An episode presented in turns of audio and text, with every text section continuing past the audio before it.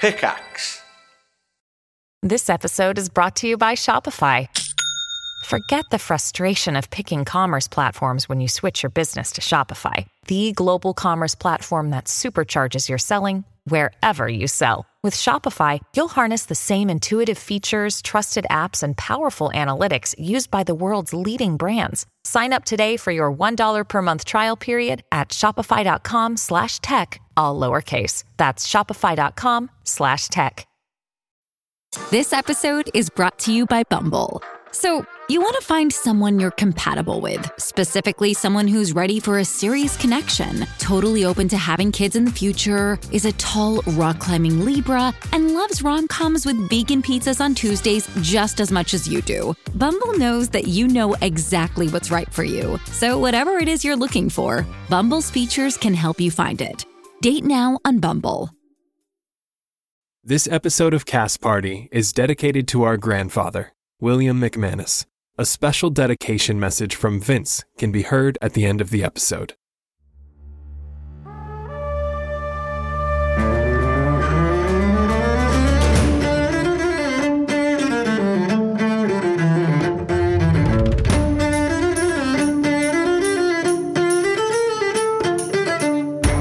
Thanks for dropping into the cast party. Join the cast and crew as they are punted from their Hollywood film set into the crazy world of Dungeons and Dragons. And action!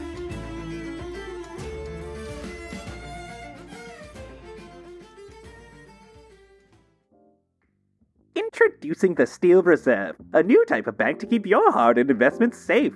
Do you have nowhere to keep your mounds of gold? Do you have illegal drugs that you want to keep safe from competitors? We ask no questions. Goblets, gold, goodies, all guarded for your safe keeping. No need to steal yourself from threats when you have the Steel Reserve. Member BDIC, all deposits final, minimum deposit 100 gold pieces, safe deposit boxes are on a timeshare basis. Hello, everyone, and welcome to Cast Party. My name is Colin McManus, and I will be your director for today. I am joined by my safe cast and crew, Ryan McManus.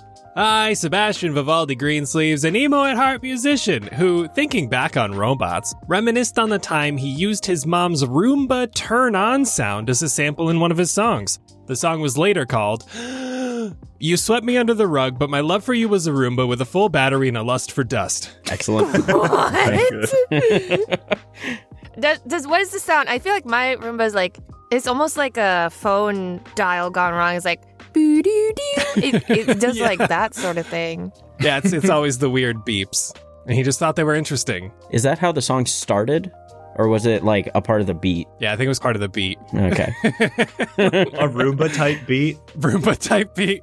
well, gotta see if that exists. And we have Anna Brisbane.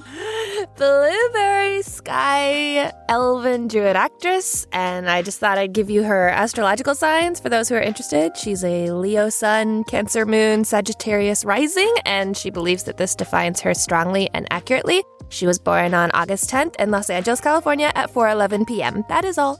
Ooh. Or 11. You have no idea how many people are actually going to enjoy that. Mm-hmm. Nigel Deacon. uh, what's good? Xander Gucci Supreme, who has nursed back to health at least seven sick or injured birds in his life. He doesn't know why so many birds get hurt near him, but he's hoping to amass a bird friend army secretly. Secret even from himself, only to appear when he desperately needs them. okay, so I thought that Xander would be all about the birds aren't real movement. Yeah, birds Oh. work for the bourgeoisie. That doesn't mean he's not going to nurse them back to health. Even, I mean, they, maybe they're robots. Maybe they're bio-engineered things. I don't know. He he nurses them back to health, like robots, government or not. Like they are gonna be on his side. When the bird wars come, they're siding with Xander. I mean, we had the squirrel wars in a previous uh, true. episode, so We're just lining up the historical events here. And finally, we have Vince. Well, not finally, we have Vince Perino. Jet the Boulder Chambers, Big Burly Heartthrob, love resides with his mom and puppy, Princess Pebbles. Quick one for Jet today. Unlike his nickname, Jet Plane, every once in a while, Jet has never actually flown in a jet plane. What? I thought we talked about this. No, wasn't it a We helicopter? talked about helicopter. helicopters. You've only been in helicopters. yeah. And like normal planes, maybe? Never a jet plane because he's too afraid to get in planes. Helicopters are so much more dangerous. What the hell? And today we are joined by a very special guest who we will meet shortly, but first, Another special guest adventurer means another crazy giveaway. This time, we have partnered with our wonderful new member of the cast and crew, Thomas Sanders, to raise money for Rainbow Railroad, all while giving you guys the chance to earn some awesome prizes. Rainbow Railroad is a nonprofit organization that helps LGBTQ plus kids escape persecution in their home countries. Alongside making a donation and a difference, there are plenty of ways to win like checking out Thomas's very own brand new D&D show, hitting up all those socials, supporting Cast Party on Patreon, and so so much more. We'll be giving away a signed poster for Thomas's new D&D series Role Slaying with Roman, a $50 Die Hard Dice gift card, and loads of Cast Party merch and goodies. So be sure to hit up that contest link down in the show notes. You're doing it right now, right? You're clicking the link down in the show notes? I know you are. We do these super fun giveaways for every single guest adventurer we have on the show. So, who do you want to join the cast and crew next? Be sure to let us know. Best of luck, cast and crew. Enjoy the episode. let's talk about what happened last time. Last time, you infiltrated the house next to the ram, bull, and gardener in order to see if you could find any information on the whereabouts or what's going on in Bardarium. You found a book that told you the basics of these mushroom gardeners, a bunch of gardeners that were not currently operational, and some little bugs crawling around and into these machines. Sebastian went invisible and stole a crystal from outside, while Jet threw some nails to get the bull's attention. During this time, the bull's lights went on, and a large robotic eyeball came and found Jet. Floating in the air, it pointed a laser and guided Jet to the door. You all decided to follow the eyeball as it kept pointing its laser to signs that said, The Steel Reserve. As you are just about to the reserve and turning a corner, the eyeball was rushing back towards you, flashing red for you all to hide. You were able to hide behind this wall before peeking out and seeing a long, invisible, mechanical panther devouring a rabbit. It turned back invisible, jumped up a wall. Xander tried sneaking to a nearby statue to hide, but Jet angrily followed after a quip from Xander about pebbles. The panther saw you, and after destroying Blueberry's Fey spirit, jumped down to attack. It went invisible and was able to throw a mine at Jet while you all searched for it. Jet ran face first into this problem as the mine blew up and he brought his hammer down on it, revealing it to the rest of you.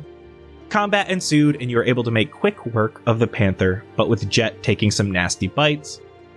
Inside the Steel Reserve, you were allowed into the bank itself, and you met Potix P. Cogwar, he described to you what is happening in Birdarium the evolving mechanic beings that could potentially overrun Fendrea in just a year's time. You knew he was holding back something, and with a zone of truth from Jet, you found out he was indeed the reason that the Forge have been able to start evolving. He created the bugs that now control the Forged, and that the bugs have given their self replicating knowledge to the other Forged. Potix wants to be able to control the forge so that no one else can take control of them. Now, you're standing with Potix in the Steel Reserve. He is still in the zone of truth, and he has just handed you a book left over by the magistrate. It has the words, The Source, on the front. It looks like a journal. And so the scene is set. Question is What will you do next? I'll take a look through the book. the book it looks like a journal from someone in the magistrate it describes a lone magistrate officer who had snuck into Burndarium and discovered a way to change a singular forged to obey new commands. It describes their journey and being able to change various forged by implementing changes to their design. This was a slow process, however, and they did some snooping they discovered through information sleuthing of their own that it was possible to create a singular force that would control all of the forged. It would need special materials that were only able to be crafted from the source of the forged, the fire pit. It would need some sort of way of communicating with all of the other forged, and this book even describes how to create what they believe to be a core of sorts that would work. Potik says, I use this to determine the forged weakness to being changed. I did not want the magistrate coming back and being able to control the massive amount of forged in Berdarium. I'm going to share everything that was in the book as I was reading through it. Am I still a hyena? Uh, Saber-tooth tiger. Yeah. Oh, yeah, yeah, yeah, yeah. Sorry. Saber-tooth tiger. Yeah. Listen, I believe those same principles can be put into effect with controlling all of the forged that run on Silurium. Do you know if there are forged outside of Silurium? Like, have any gotten out of this area? Anything that is currently active runs on Silurium. The rest were shut down. Word, I forgot what Silurium was. That's my bad. Um, are they are they outside of Brindarium? That's what I meant to say. You think there's anything out there? As far as I know, not yet. So they're kind of cooping up until they make the necessary changes or get the right amount of numbers before you think they might leave and start their takeover. I think the takeover will be a natural progression. They aren't doing it maliciously, but if they run out of resources here and run out of space, as they can expand so rapidly, they will surely go to the rest of Vendrea. I have a plan and I just I need some help. All right. Okay. I have created a communication core powered by Silurium. When implemented in a new forged, it may be able to control all of the others. If we make that forged the biggest, baddest forge to ever be, it should be safe to power all of the others down. We just cannot let the communication core be susceptible to infiltration from any others. What happens if that big boy goes haywire? Like, what if he like can't be stopped? Yeah, my thoughts exactly. The communication core does not work without my blood powering it. Oh, Oh, like blood sacrifice. is it like DNA based? Oh, that's much better. I don't know what that is. Is it like okay? If I put my blood into it, would that do anything? I want to turn back into an elf. Hi. Um, I'm here too. Um, what if you had like a kid? Could they use it? I implemented a device into my blood specifically. It has changed it. Oh, So you're saying you you have to be in complete contact with that forged at all times for it to work? Yes, but if we just shut everything down, we would just need to keep me and the core itself safe. Is he still under truth or did that expire? He is still under Zone of Truth. Let me at least show you my plans, okay. as well as where Silurium comes from. I don't see the harm in it. Jet, are you okay with kind of moving forward on this? Listen, if he thinks he has a way to stop this destruction that could happen, we, we have to go through with it. What what other choice do we have right now? Yeah, we kind of take action first and then we can deal with him after, I guess. Yeah. Hotix moves over. You can see, again, you guys are in an old bank. It's got this large vault door. He moves some of his tables and stuff, and he extends the stilts on his feet so he can reach the safe lock. He does a complicated series of movements, pulling levers, turning dials ever so slightly. There's some spinning of knobs and pushing of buttons before the door begins opening. The circular door pops off and then rolls to the side, revealing a safe. You see more tables set about inside here with papers and various metal scraps and pipe. It is much more organized in here than the outer portion where you have been. And finally, in this room is. Thomas. Would you like to introduce your character? Oh, yes. All of the sudden, a big device powers up in the middle of the dark room. First blue, stepping up altitude wise, then turning his head towards the group, turns red completely, and accelerates towards the group. Intruder, Oh, Jesus. intruders, intruders, no, no, no, no, invaders trying to tackle Papa. Oh Identify yourselves. Please, relax. They're strangers. It's fine. We have this dude, we have a, a dark and intense uh, figure, and then we have this uh, very decorative individual, and then we have this long eared female who, uh, by phylactery glands, definitely identify something smelling some, somewhat of like a. What is that, a jackal? Is that a jackal or is that a, a hyena? Uh, saber-tooth tiger. Yeah, It smells like saber tooth. I'm glad your eyes are still functioning. Yes. Allow me to introduce myself. I am Burndarium Robotic Automaton Defender, aka Brad. Yes, Brad. Wait, why why are they laughing, Papa? Uh, no, no, this. It's a it's a famous name from back where we- we're from, actually. It's the best name I've heard while I'm here. It's one of my dad's best friends' names. He's the reason I got into photography. That is very good to hear. Glad that you approve. Please introduce yourselves. I'm Blueberry. Hi. Blueberry. Ha ha ha ha. That's the name of a fruit here in this land. I don't know if you know that, but the tables have turned. Yeah, same. same for our land. Yes. Oh, Uh, what up, Brad? I'm Xander. Xander, what up? The roof. Got him. I- I'll hit him up for a dap. Does he have hands? A dap. What does that stand for? Ooh, Uh, Oh. give me a second. Too slow. Moving on. Identify yourself. Okay. it's Xander's just standing stunned, like, uh, uh. uh, I'm Sebastian Vivaldi Greensleeves. All right, no questions there. Moving on. I'll, I'll take a step forward and put my uh, arm out to shake his hand, uh, lever. He first uh, extends his arm out, and it's a battle axe, so he retracts that real quickly. Shift, and out comes a hand to match his hand. And I will I will grasp that and just try to start to shake it. I am Jet Chambers. He grasps it very tightly, very tightly. He grasps it and, and crushes it almost. I uh, Oh, release detection of pain. nice to meet you. Nice to meet you, Jed. Dudes appreciating people. there you go. I do want to appreciate people, and I do like being referred to as dude for some reason. I will hit you with a dap. Hell yeah. Yes. we got the robot dap. Xander Quick does a teaching session, I guess, to Brad. And Potex is like, yes, Brad is very smart, can learn a lot of things. I'm a quick learner, Papa. Thank you. I told you not to call me Papa. Well, Papa, as you remember, is an acronym. It stands for. it stands for Prime Animal Producer of Automatons, because you yourself are an animal, Papa. Oh my god! Yes, I you yes, I'm made of flesh, you're made of metal. Thank you so much for introducing yourself. You've never run that protocol before, so that's great. Introductions went smoothly. This was our first test run.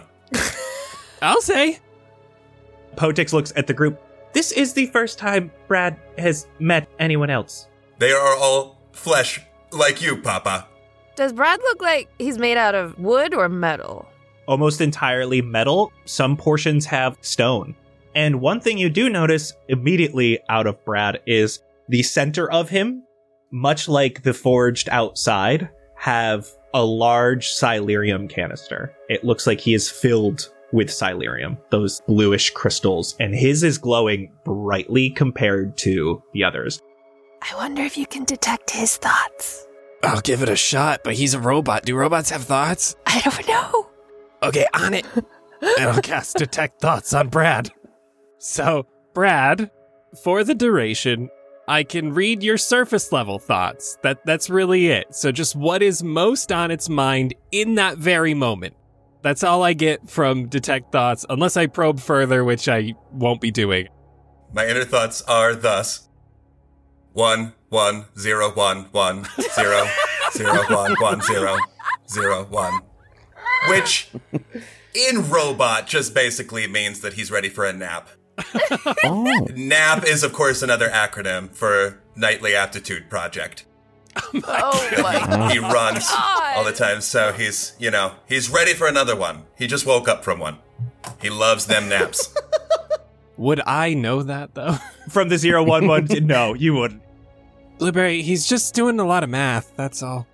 Brad, what is your primary function? Uh, protecting Burndarium or, or Podix or. My primary function is to protect Papa. He is priority. Correction, Potix.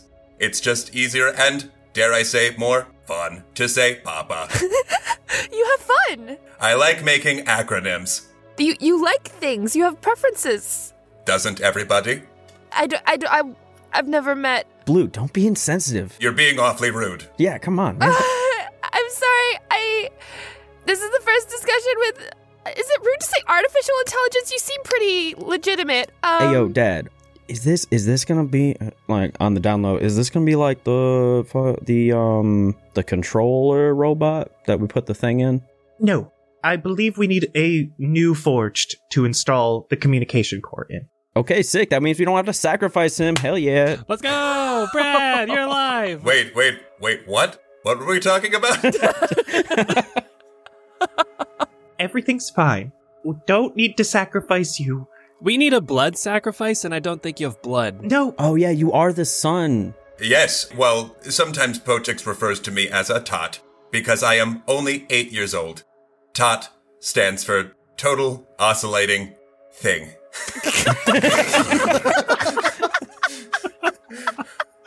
By the way, my my red that I that I had shifted into has turned back to blue because I've disengaged you all are friends to Papa. I am roughly the size and shape of sort of a barbarian type individual. wow. Okay. My artificial intelligence is minimal. would you go grab the plans? The plans, and that is not an acronym, correct? That is your- No, no, the plans. Got you. The plans going now. You would know where they are because he's in here working and stuff. You're able to grab them. Potix shows you his plans. And he has a picture of what looks like a giant forge 25 foot tall, 25 foot wide. Listen, we just need to create something to hold the communication core. And he points over to a chest that's on the ground. Brad, you know that this chest has been locked because he didn't want you touching the communication core. It is very shiny. So, if we can create this at the fire pit, install the communication core, we should be able to shut down all of the other forged. Thoughts? Okay. Uh, sounds good. Is there anything we have to worry about with it? Do we have to be fragile with this? Where do we go from here? Well, we would take the time to go to the fire pit, we'd create this. I have some ideas to make it stronger and not be as easy to take over. The problem is the Silurium core doesn't have enough power for all of my ideas. So, I feel like we cannot add a lot to it, but I'd like your input into the best improvements to add. Please respond to Papa. Yeah, yeah, yes, yes, absolutely. We'll we'll give any any sort of uh, ideas, plans, whatever you need.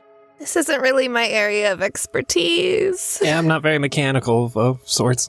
It's more just the big picture. I can create all of these things, and most of them are created already. And he hands you a book, and there are a few schematics he has created.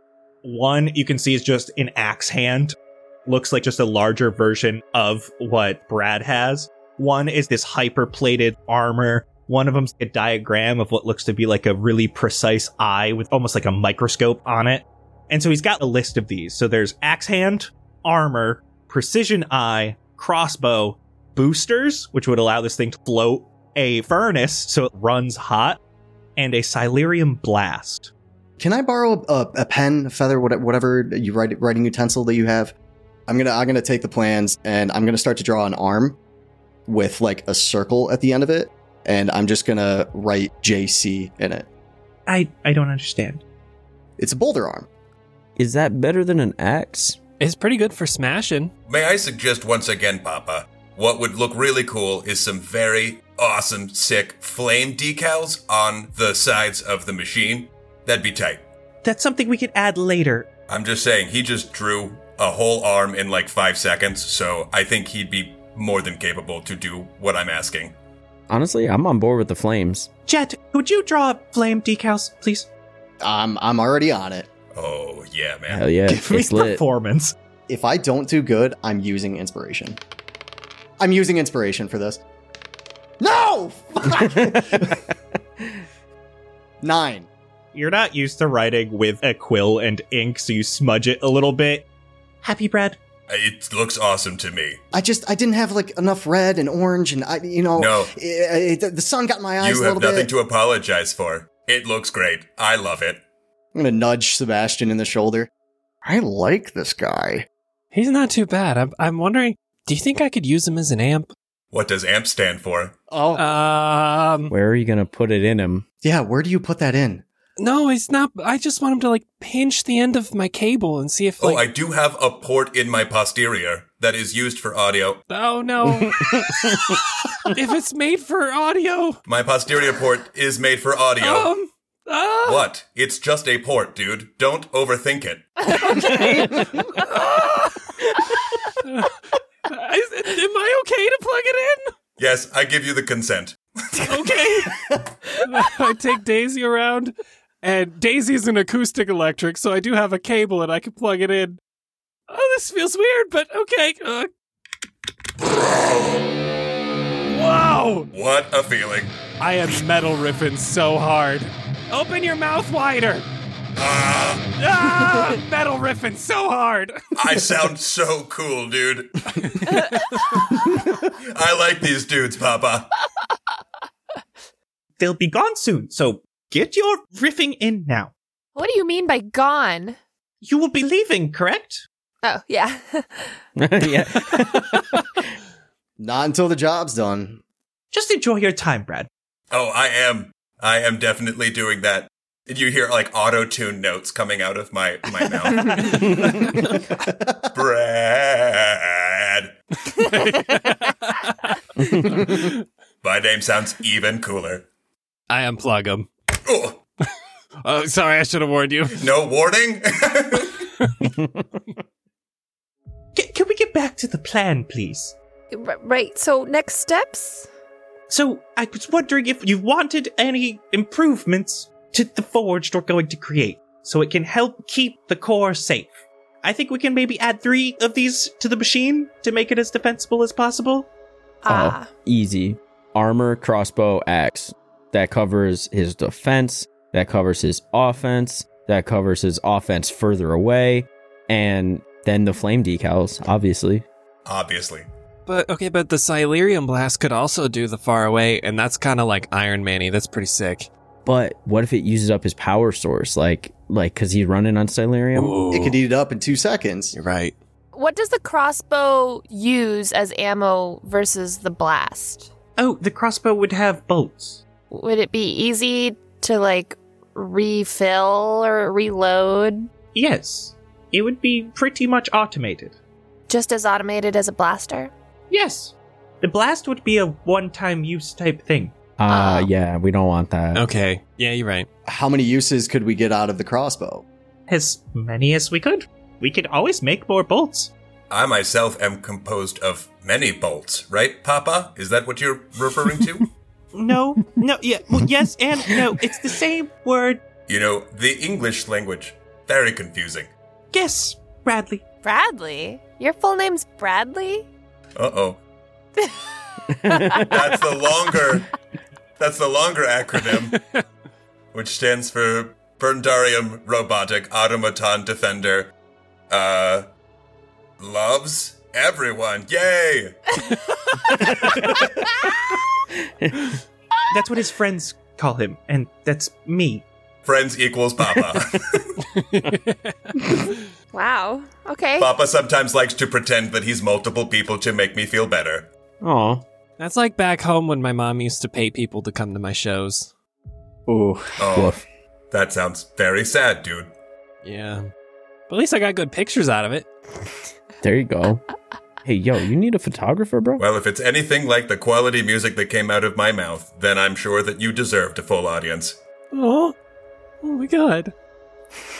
Cute. All right, so, uh, crossbow? Yeah, yeah, yeah, yeah. Armor and axe. I don't know, the booster's kind of dope. Oh, yeah, it could float. I guess you don't need armor if you're fast. Yeah. Oh, wait, fly. Oh wait, but it was just flying. It wasn't like super jet speed. It would be relatively slow, but it could use a burst to move out of the way of incoming attacks or anything like that. Hmm. I think armor. Yeah, I think I think I'm sticking with armor on that one. Yeah. I'm with it. This is going to be a dope mech battle. Potix begins gathering up materials. It will take me some time to make sure everything is ready. If you would like to take a NAP, you are free to do so. Why'd you spell it out like that? Like we're a training puppy. Did he did he spell nap? NAP stands for Nightly Aptitude Project. Oh, okay. Oh, he, he's just out like that. Damn. wow. Just instant. He's a fast sleeper. Do you have somewhere where we could rest? Floor? Ugh. rolling out the sleeping bag. I think I'm ready to sleep. With how rough of a day it was for Jet, yeah, he's going right to bed. Sleep. Can you two make up before we go to sleep at least? Who? You. Me? Yeah, you. What? Both of you. Uh, okay. I recognize that we have differing views of evolution and AI, but we will get through this and everything will be fine because none of the decisions that we've made so far have come back to bite us that hard. So, sorry, bro.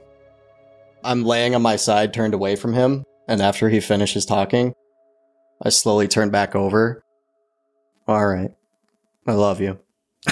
and I turn back. uh, I love you too, bro. And I will just pat him on the shoulder and continue spooning with him. I, I was trying to actually. I, I mean, we got to keep warm somehow. There's no fire in here or anything. I mean, yeah, there's exactly. We don't. We don't have a blanket. Like, And then pretty soon you feel something behind you, and it's actually Brad who's actually taken to spooning the two of you. excellent. I've never had a sleepover before. This is very cool. I feel like he's just like lightly vibrating, like in a nice way, like like, Like a cat purring. being hugged by a bee. Oh my god. And you all get your long rest, and you all awaken level 8. We did it. Well, actually, Brad was level eight before you guys, so Dang it. He's level nine. Does that mean he's level nine? no, Come on. Brad is one experience away from leveling up. oh, One unlucky. experience? Let's fight. oh, because he's eight years old. I'm eight years old, Aw. Oh. Tomorrow's his birthday. so tomorrow's my birthday. oh god, now we can't let him die. what? I, I just making sure you're safe, Brad. That's all. I gotta get you to your birthday. Papa said, I will live forever. I don't understand this. Die. Oh, us humans do it a lot. Sorry to hear that. Well, like once per person, but yeah. Sebastian, have you died before too? In my dreams. Oh, yeah, me too. Me too. Wait, what? Um, good morning, everyone. What's good? How is everyone doing? Can we have donuts? Mm. I'll be pouring tea out for everyone. Xander, as you say that, there is something in your pocket. Oh shit. Fourteen.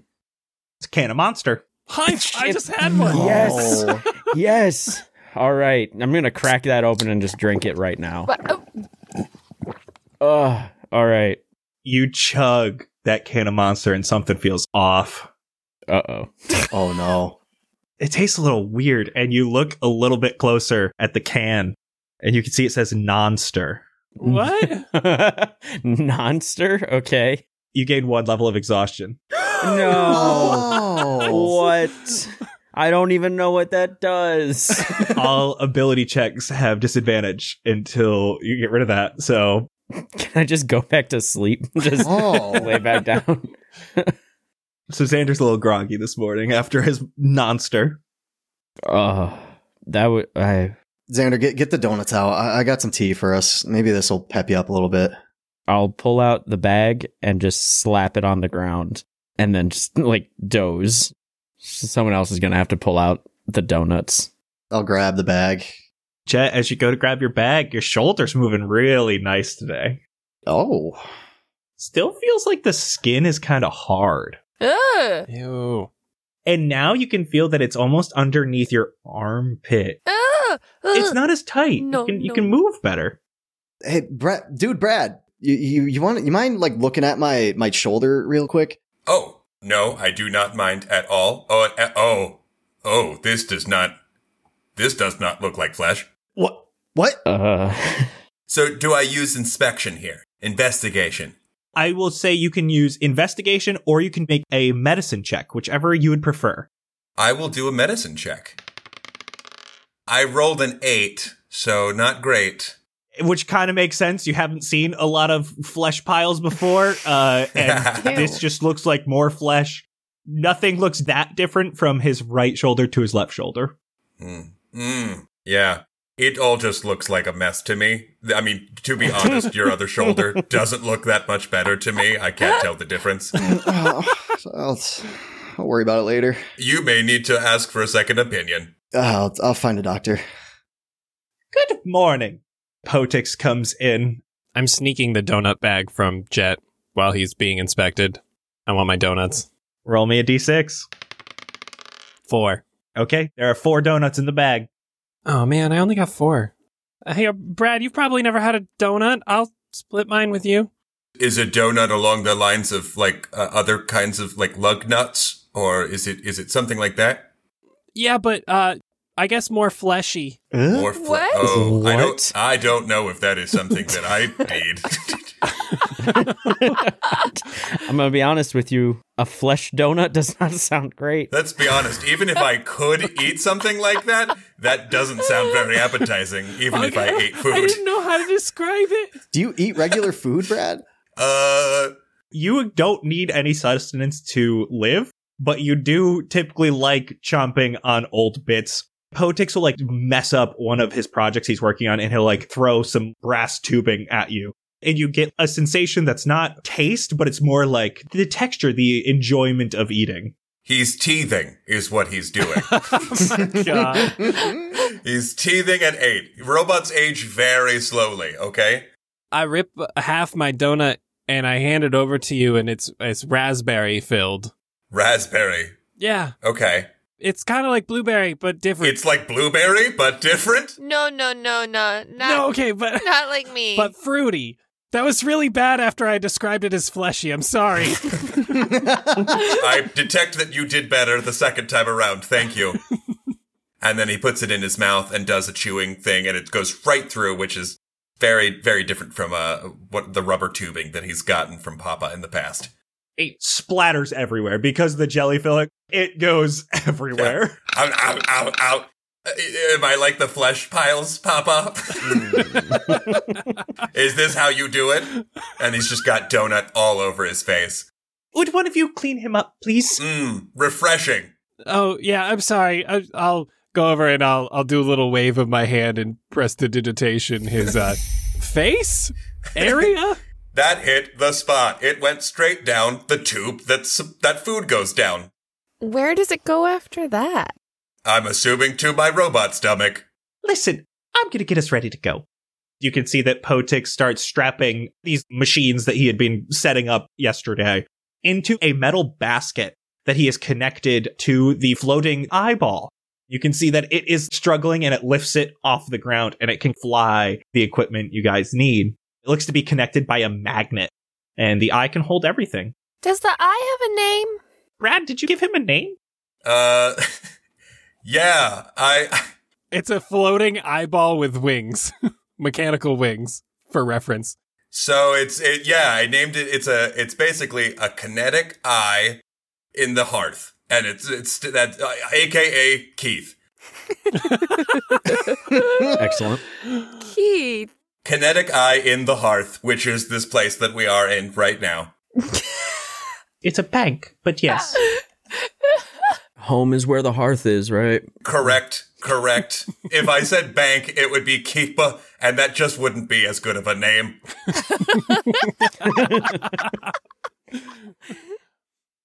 Are we all ready? Yeah. Yeah, let's get to it. leaving the steel reserve. Potix sends the flying eyeball ahead to scout your way, much like it had guided you before. Quiet as we can. In that case, I would definitely cast some Pias without a trace. Oh, okay, let's go. Ooh, I need stealth checks from everybody. 27. I rolled a nine, and my stealth, which is plus four. Dang. So that would be 13. Blueberry cast a spell to give you an extra plus 10 to that. So you have 23 to stealth. I am light and nimble. I got 22. 21. 24. And you guys all start moving towards Forged Row, where the fire pit is. The first leg of your journey is quiet with the help of Keith. He is able to keep you all out of sight and let you know when there are forged around. As you're moving through one area of this city, Hotix immediately points you all to a small alleyway as the eyeball returns from up ahead with its blinking red light. Hide, hide, hide. Hiding. Stealthy like ninja.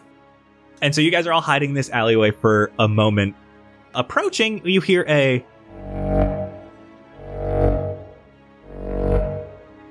Passing down the road is a large forged, about the size of a smart car, floating in the air. It looks like a giant bulbous wasp with a long scorpion like stinger on its back. Hate that. Oh, I don't I don't like that. Hate it. Oh. It does not have wings. Instead, the bottom has like this propulsion system that pulses to keep it afloat. So is it like bouncing along? It almost looks like it's bouncing through the air Oh, ooh. I like it. as it passes the alleyway. Mm. It continues further down the road. Let's keep moving. What was that? You don't want to know. Potix starts moving again. okay. And moving on to Forge Row, this is a much lower portion of the city, so you're going down a lot of declines and passing old, broken down residences. You pass the occasional non threatening forge that either ignore you or completely run away at the sign of you, things that look like squirrels or ducks with their own mechanical differences. Some of these squirrels have wings, another you can see has springs for legs, but you continue moving to a large open area where many of these smelter factories are. This is Forged Row, where the forged are created. Points out to you one massive building that says, A community creating for all, the fire pit. The building itself is built into the cave wall. It has a single front facing wall with no windows, only two massive doors, one that is currently ajar. The building sits in a large open courtyard. You are currently across from it, hidden in an alleyway. In this courtyard is a large group of forged. You can see off to the west, there is an air vent coming from the ground, 80 feet or so to your east, that is blowing warm smoke. It looks like these creatures actually enjoy the warmth and are lounging in it. These creatures look like a mix of a few different four legged animals, some bulls, others look like buffalo, some look like rams, others don't really even have what you, we would see as like a modern day counterpart. They're four legged, have short, stubby little legs, and long necks with three prehensile tails that they can grab things with. And they're here in a absolutely massive group. Oh. With such a large gathering of these animals, can I take a look around like up top as high as I can and around the borders uh, of this area to see if there's any predators that are watching them? It's like super dark down here, though, right? Give me perception with disadvantage. Oh, that's not 20. Come on. 5. Oh. Jen, it's hard for you to even see the top of some of these buildings. These are huge factories, so they are tall. There are so many places that things could be hiding. If something's here and the group hasn't seen it, you probably wouldn't have seen it. We need to get into that building. I'm assuming we can't just walk right over, right? Do we have any other options? Perhaps I could offer a distraction. I have wheels that retract out to replace my feet. I could make a loud noise and detract all of the beasts in the center of the garden, and then you all get in there ahead of me. How would you meet back up with us without them following you, though? Wouldn't it be easier for me to like summon a beast as a distraction again? But i- if you're a robot, you could kind of just stroll on up and, and start talking with everybody, right? And then when when we're we're safe, you could just peace out. But if they're predators, Oh right, he's got this. He's got the stuff. Oh right, okay. I've got that stuff. I'll just summon like some bunny rabbits or something. Will they go for it? If it doesn't, then I guess it wouldn't go for us. How do we know not, that one of those in- invisible panther? What, how do we know that's not in there? Not that I can see right now. And you can see that he has Keith flying up and over the courtyard and scanning. So Keith will be able to tell us if there's unseen things in there? Yes. Oh.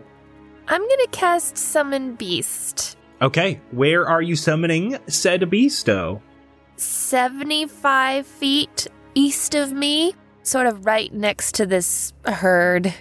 I think again it's going to be a little um bunny with wings that's just kind of going to flutter annoyingly at them and try to get their attention. I'm kind of whispering to it from a distance to to run if it is attacked. But for now it's just taking the dodge action.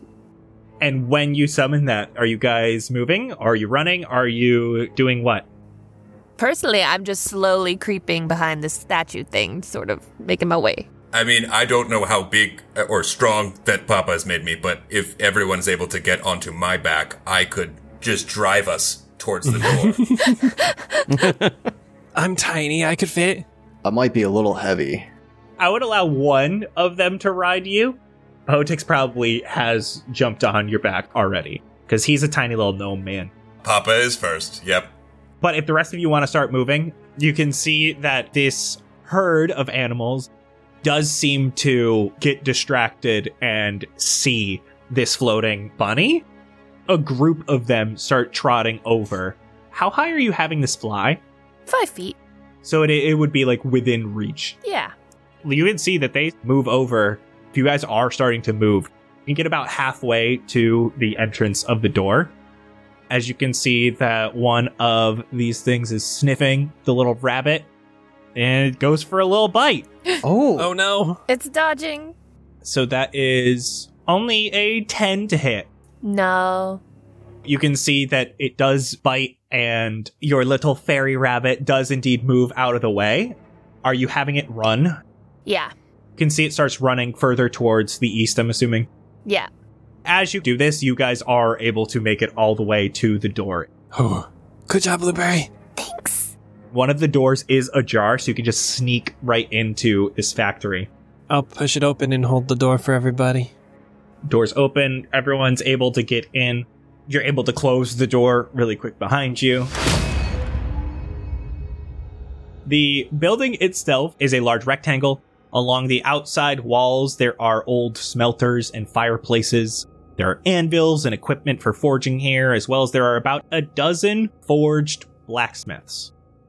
These look similar to the mushroom gardeners you had seen before. These are all humanoid in form and have hammers for hands, but they seem to be powered down. No movement, no light from them or anything, no silurium. There are two sets of staircase here that go up about 10 feet to a raised platform. In the middle of this raised platform is a 25 foot diameter cylinder that juts into the ground. This pit has molten lava in it. Oh. It looks like this is naturally occurring lava that the fire pit uses to create its forged. It has a grate to stop people and things from falling into it, but the holes are big enough to lose something relatively large down there, and the grate is by no means not hot. Also upon this dais are a few tables, some working materials, some books, and a contraption that looks like it is used to create the forged. It has cranes that go down into the lava pit and pieces that add parts. It's just like this whole huge mechanic monstrosity. It looks like a mechanical marvel in many forms. As Sebastian shuts the door, Potix turns around and goes, Be on your toes. I have not been able to scout this area out in some time. Oh god. There's so many robots in here. I'm I'm taking a good look around. Blueberry, where are you looking around? You got an area with some of these forged blacksmith, an area up top on the dais that has that machine, as well as the notes and stuff that are up there. Potix moves completely up onto the dais, has Keith bring the metallic basket with all the goodies, and he drops it over, and he just immediately starts putting things onto this contraption.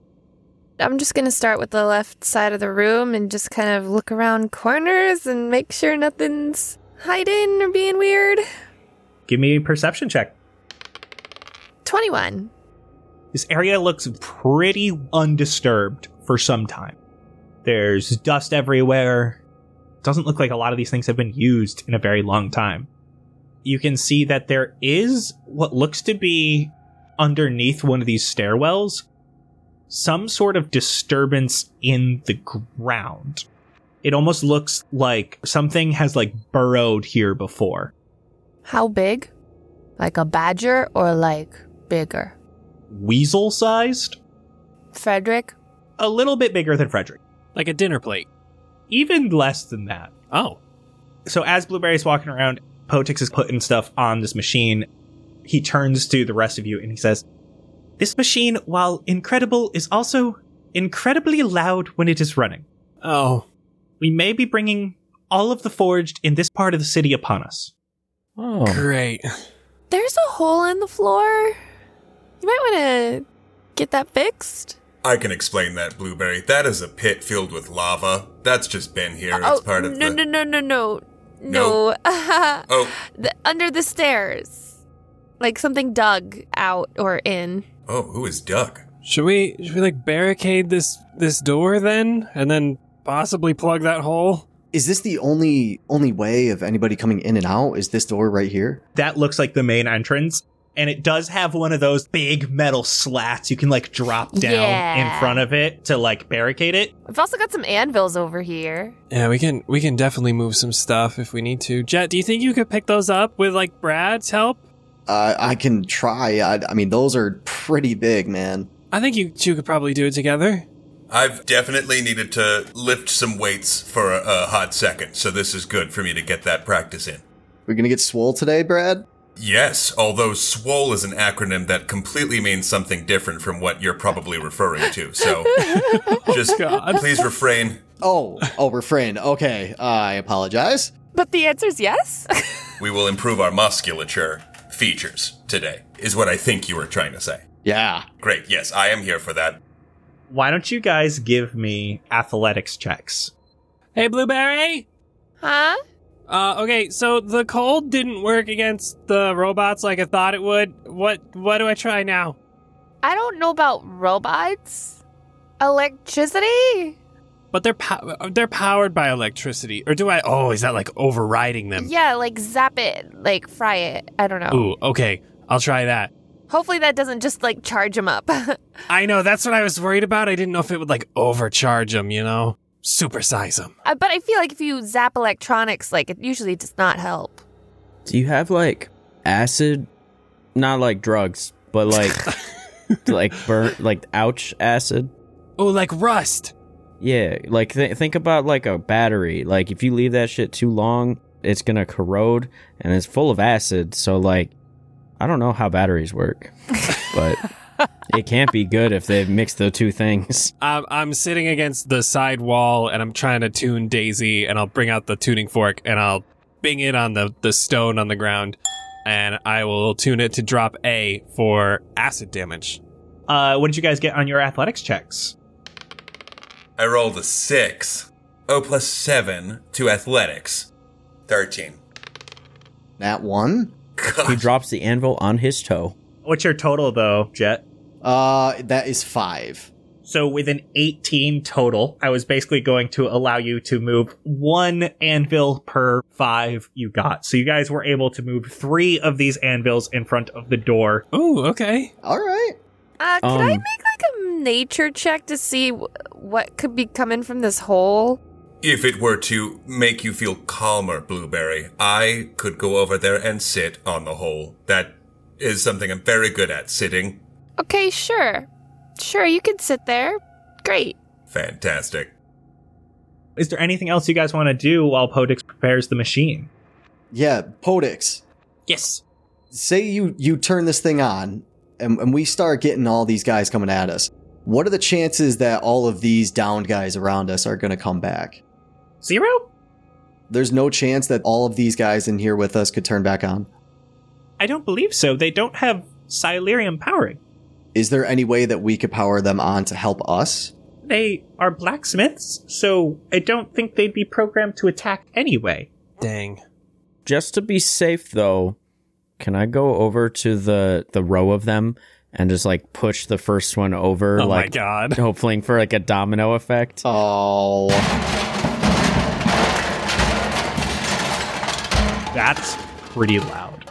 Oh, okay. oh no! That wasn't good. And he goes, All right, it's time. And he starts the machine. Oh shit. Oh. damn it. I would like to cast a spell. Yeah, I want to cast a spell as well. You can all have one more action. Um, I'm gonna place a hand on both Brad and, and Jet and cast Long Strider at the second level. So some vines grow up out of the ground and like encircle your feet and help them feel like a little help you feel a little lighter on your feet and you can go ten feet faster than you could for an hour. Oh, all right. Jet, what did you want to cast? We're gonna put this on Xander, Sebastian, and Blueberry right now. Seeing as Brad is hiding in the under the stairs right now, we're gonna cast Blast at, at first level. Xander, Sebastian, Brad, is there anything else you want to do before sounds get loud? I could send Namora over to watch the hole instead of Brad. Let's get him out of the way, and then it's like l- one less resource, but then we still have it guarded. Join us in the fight. Yeah, Brad, that's up to you. You see like a little green, like little goblin creature like flying over to you. He's friendly. He can watch the hole. Is this somebody that belongs to you? Yeah, he's my familiar. Oh, I mean, yeah, that sounds like the better plan. He's just like kind of curled up right on the edge of the hole and just like have a readied action to to scare, I guess. He's like he's like one of those ice foxes that dive into the hole in the snow. Yeah.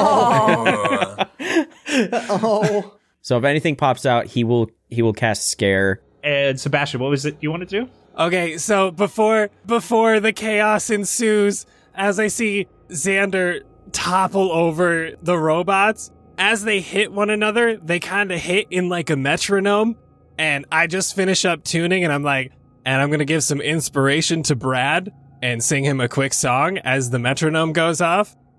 Your wires is collar, don't bother, be rad. I know exactly what you are. Uh, you're a robot. Get it? That, for some reason, stoked me right up. I don't know what happened. Papa, uh, what is this feeling so sudden and new? That was great. that actually, I was just interested in the possibility of. You, we discovered that you can amplify your sounds through my mouth when plugging into my posterior port. So if you want to do that at any point during this battle, we should probably utilize that. I like that. We'll we'll combo something. We'll combo. Brad, y- I'm giving you my advanced bardic inspiration. So, at any point in a roll, if you need a little bit of extra help, you can roll 2d8 and you can take the higher roll of that and add it to the roll. It is on ability checks, attack rolls, or saving throws. So, pretty much everything. Wow. Okay. Thank you.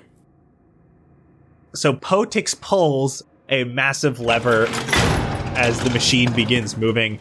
It grabs a large chunk of metal from these metal stacks behind it and it dips it into the lava. As it comes out, it starts bending as they come out red hot. And Potix was very right. This machine is very loud. The dipping of the metal in the lava sparks light all around the factory. and from outside you can hear a chorus of animalistic sounds and hooves moving closer. Everyone roll initiative. All right, everybody, let's take five.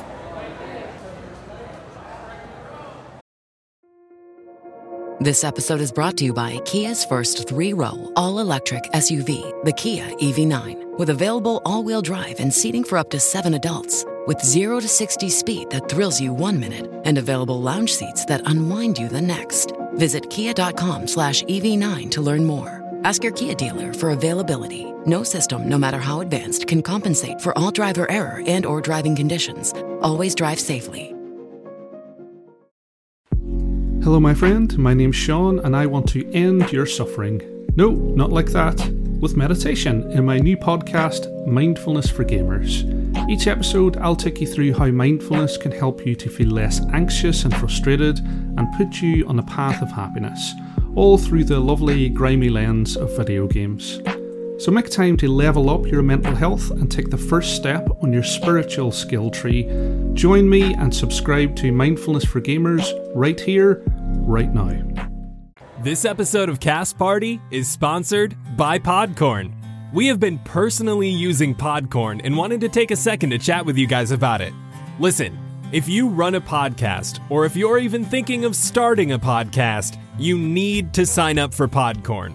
So, Podcorn is an online marketplace connecting podcasters with amazing podcast sponsorship opportunities, such as pre roll and mid roll ads like this one, topical discussions, interviews, giveaways, and so, so much more. It has been incredibly easy to pop on the site, see what sponsorships are available, and submit my pitch to them for Cast Party. Podcorn makes it truly simple to find podcast sponsors that fit you and your show. And the best part? There is no middleman. Podcasters of all sizes can browse and choose opportunities that are right for them directly on the platform. You never have to give up rights to your show, and Podcorn is with you every step of the way to ensure you're not only protected, but properly compensated for the work that you do for brands. You work hard to produce your podcast, just like we do. So keep your creative freedom and have full control of how and when you monetize your show. Click the link in the show notes to sign up for Podcorn and start browsing for your very own sponsorship opportunities. Thank you so, so much again to Podcorn for their continued support. And if you're a podcaster, you need to click that link down below. Quiet on set! We're rolling in three, two, one, action!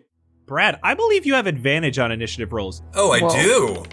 Thank God, because my first roll was a one. So let's, I can only go up. I went to a 15. There you go. Nice. Nice. Yeah. That's my first above 10 roll. oh, no. 10. 21. Dirty 20. 21 for Jet. The roll off? Roll off. I lose these all the time. Get better dice, bro. Nat 20. I burned it on the initiative rolls. Let's go. That was sick. I got 17. yes. Uh, So, again, to start, we're all in the factory. You got these big, big double doors in front of you. There are three anvils. Xander's kind of off to the side.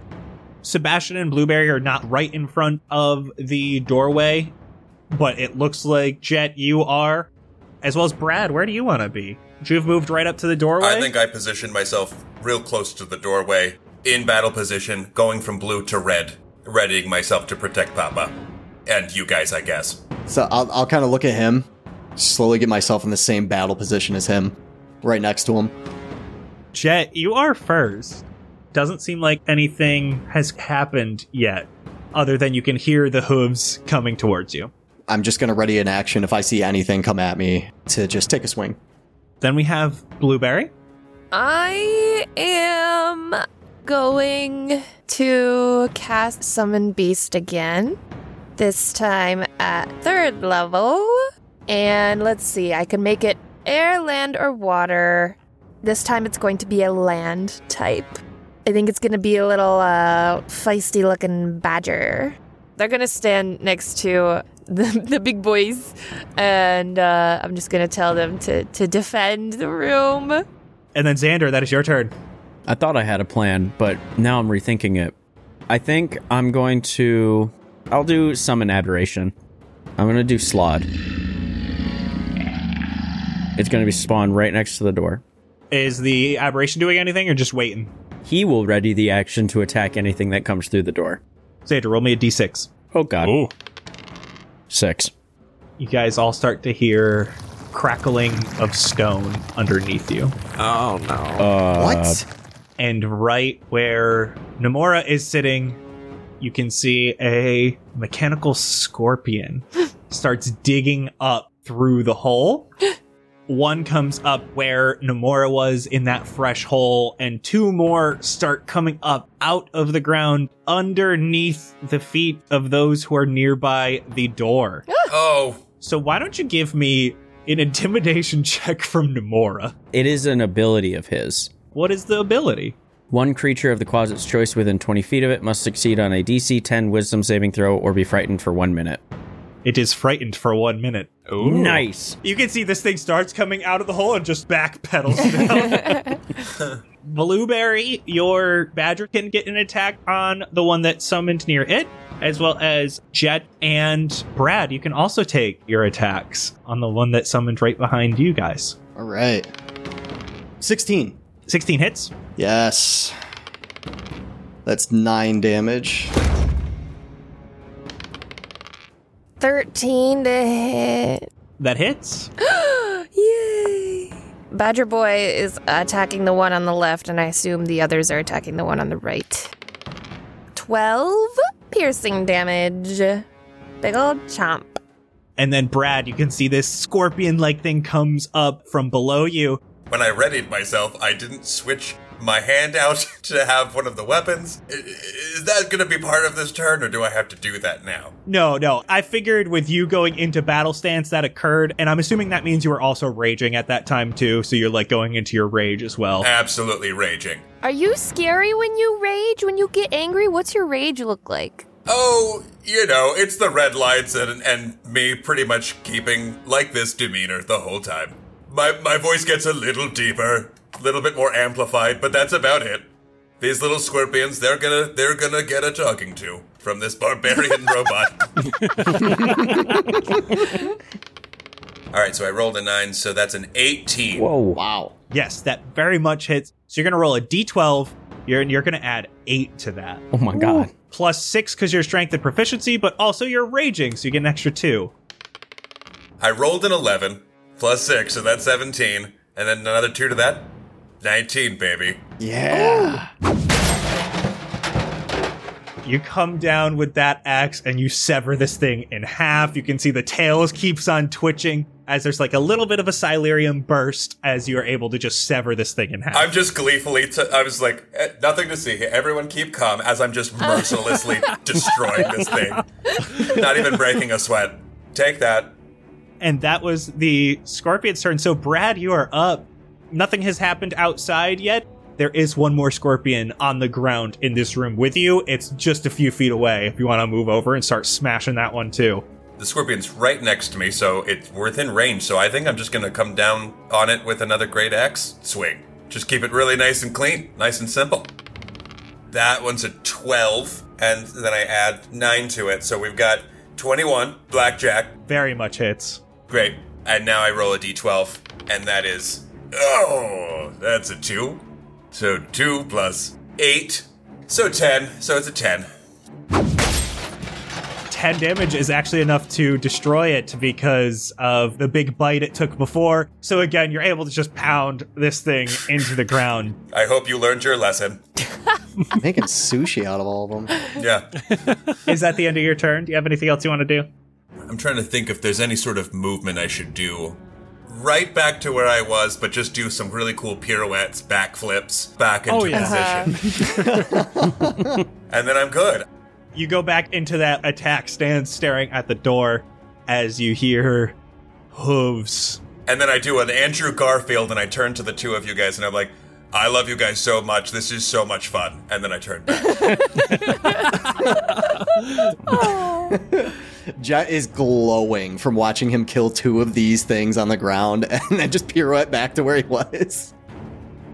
And from outside, you can just hear these loud bangs against the stone doors at the front. So there's two attacks coming at it.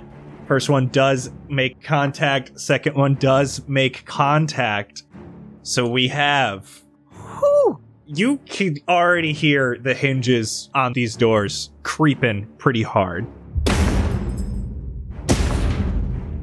But the anvils definitely seem like they're helping keep them in place. Sebastian, that's your turn. Oh god. Okay. Uh, I was gonna go up and and check out what Xander was doing, but here in the battering on the door, I think I gotta go help. So I'm gonna run 30, and as I arrive in front of Brad, I'm gonna plug Daisy in. I'm ready to make some sweet, sweet music, Sebastian. Here we go. Let's see if we can if we can amplify this. And I'm gonna hold a third level thunder wave. Wow. Daisy out in front of me with myself amped up with Brad. Trust me, Sebastian, once you put that in me, things are going to get loud. Oh. Let's go. Oh dear. You're prepping that for if the door opens. Yeah, if the door breaks, I am letting out a huge cord and hopefully just pushing him back and keeping him away. Should he be behind Brad? Like just for You're behind me and you're protected because that thing is thangin'. Jet, we're back to the top with you. There are no scorpions around anymore. They are gone. You can hear these things banging on the door. So I'm going to ready another action. If they break through, I'm going to throw my neurotoxic net at the biggest group of enemies that come through. Very nice. So you're pulling that out, getting it ready. Yep. Blueberry, you are up. Xander, you're on deck. I'm just going to get within 30 feet of the door and hold a thorn whip to attack anything that comes in. Xander, you're up. So I'm up by the lava hole. Ooh, it's warm on your back. It is like when you get just a little too uncomfortably close to a campfire and you're still like 20 feet away. Yeah, that sounds about right. I, I like to be warm. He's readying an action to fire at anything coming through the door or from the ground now that he knows that the scorpions pop up. And then the aberration will do the same, ready in action to hit anything, anything that comes through the door. And that's it. Xander, roll me a d6. Oh god. Five. Two more of these scorpions pop up just underneath the feet of all of the people around front. It's like whack a mole. We'll start with the Ender, just because you you said you had your Eldritch Blast to shoot one. Okay. Pick one, take a shot. You can do so the same with your aberration. I will aim at the one behind Brad first. 26. Hits. Total of six. You're able to make contact. You you blow off one of its claws, but it still looks like it's trying to chomp and bite. What's your aberration doing? Is it attacking one of them? No, he's waiting. Waiting for something to come through the door. Okay. Brad, why don't you give me your attack? So, because I'm plugged in, do I have to be careful about where I'm moving to? I can't move too much or attack too much. Don't worry about the attacking. Just try to stay within, like, we'll say 10 feet of Sebastian. We'll say he's got a 10 foot cord. I won't get you tangled, don't worry. Great. Okay, well, I don't want to be a redundant robot, because robots hate redundancies, but I think I should try and use the Great Axe once again. It's been working. It's been working. okay, so I'm going to roll a a d20 and try and take out this one monster again. And it's a 12 plus 9, so that's another 21. And then I'm going to roll a d12. That d12 is a 3, so again, that's a plus 6 plus 2, so that's uh, 11. Ooh, 11. You're able to sever the back half of this thing off, but it's still just coming at you. That's not right. Jet, you still have your held action. I'm holding it more for the front door. Okay. Well, Jet, you shouldn't have said that because this one's going to bite at you because of that. What? It's going for your ankles. It did get a natural one, so okay. Yay. the one that was already just like so messed up with one hit point left tried to bite at you, Jet, but you happen to just be like switching back and forth on your feet, like getting ready, and you just step on it completely and kill it. Oh, oh god. Oh, I'm sorry. Oh, it's a bad one. Never mind. the other one on the other side, still attacking Jet. Come on. It's a 19 to hit, Jet. My armor class is 19. Ooh, it does just barely hit. So you're taking seven piercing damage and six lightning damage as this thing Uh, shocks into your foot. Lightning? Brad quickly checks to see if that was him. It wasn't. He's good. Brad, that is your turn. Wait, do I get my held attacks? I mean, if you want. Yeah, I completely forgot. Sorry. Well, first, the badger would chomp, maul, and he has advantage because of pack tactics. Oh, nice. Oh, that was a bad roll, though, even with advantage, but it's pretty good. Uh, f- 13 again. 13 hits.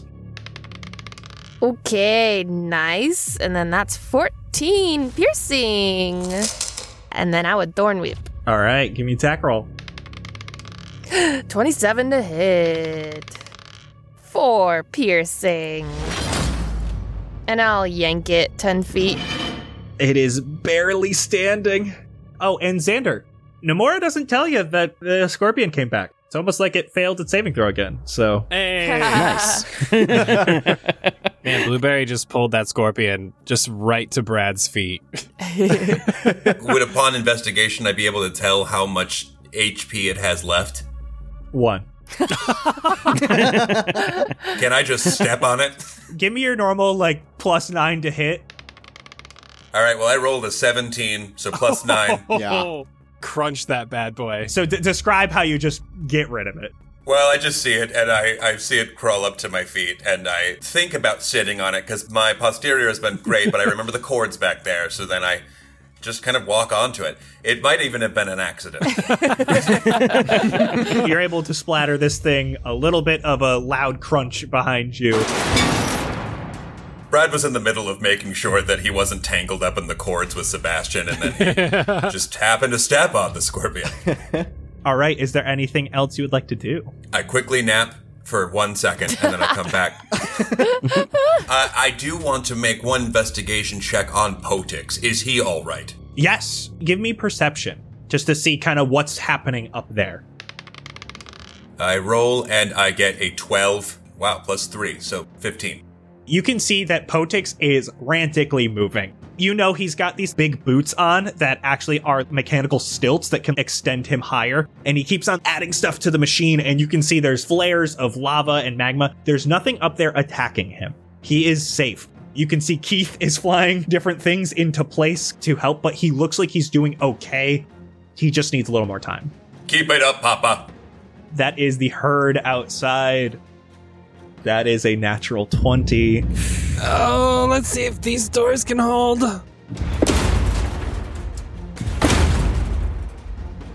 They do not. Oh. Okay. The doors, even with the anvils, burst open. Sebastian. Ready, Brad? Let's kick it! I'm so ready, Sebastian. Hit it. Con save of 16.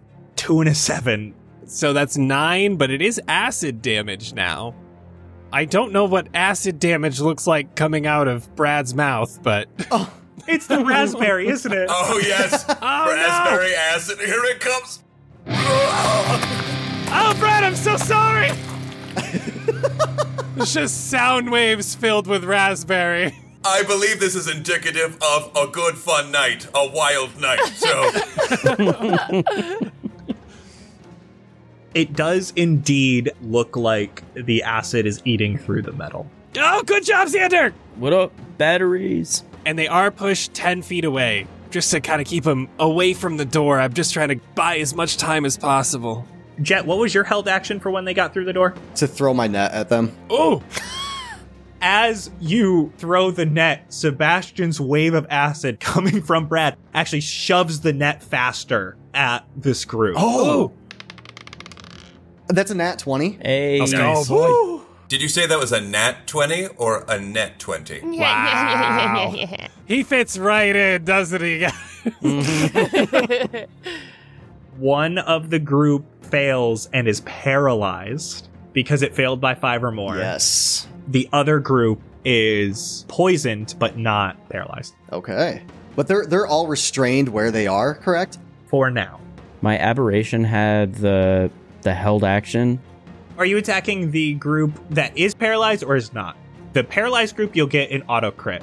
Let's do that one. Cool. So just roll your damage with the crit. All right. So that's a d10 plus 7. Ooh. First roll is 15. Second roll is 8. So 23 damage. Sebastian, you are up. Jet, you are on deck. This is this couldn't be any more perfect. I have all the donuts from this morning. I have three left because I didn't hand them out. Uh, Brad, open up! Oh, yep, absolutely. Ah! Throwing donuts in there, and just Ow. as Ow. as I hear Ow. him chomping behind me, I start playing "Toxicity" by System of a Down, just Oh. waiting. I have what is the technical term known as bubble gut. Perfect, keep it up, Brad. Let's go. Oh, here it comes. I'm riffing so hard, and we're casting a, Oh, baby. a fourth level fireball in the center of the group, filled with acid damage from Brad's mouth. Oh no. We did not save anything.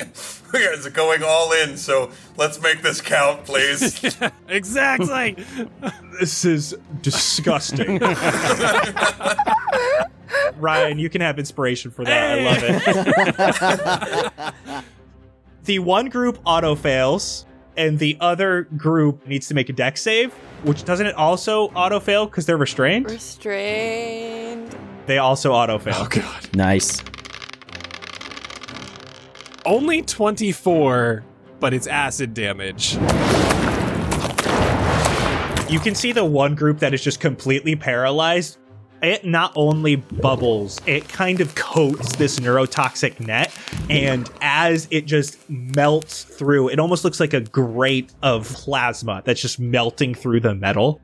And that whole group is destroyed. Ah! nice. Wow. Wow. Hell yeah, Brad. Thank the creator, because my throat is burning. uh, I'm out of here. I unplug Brad and I'm I'm running. I'm not I'm not staying near this horde. Ow!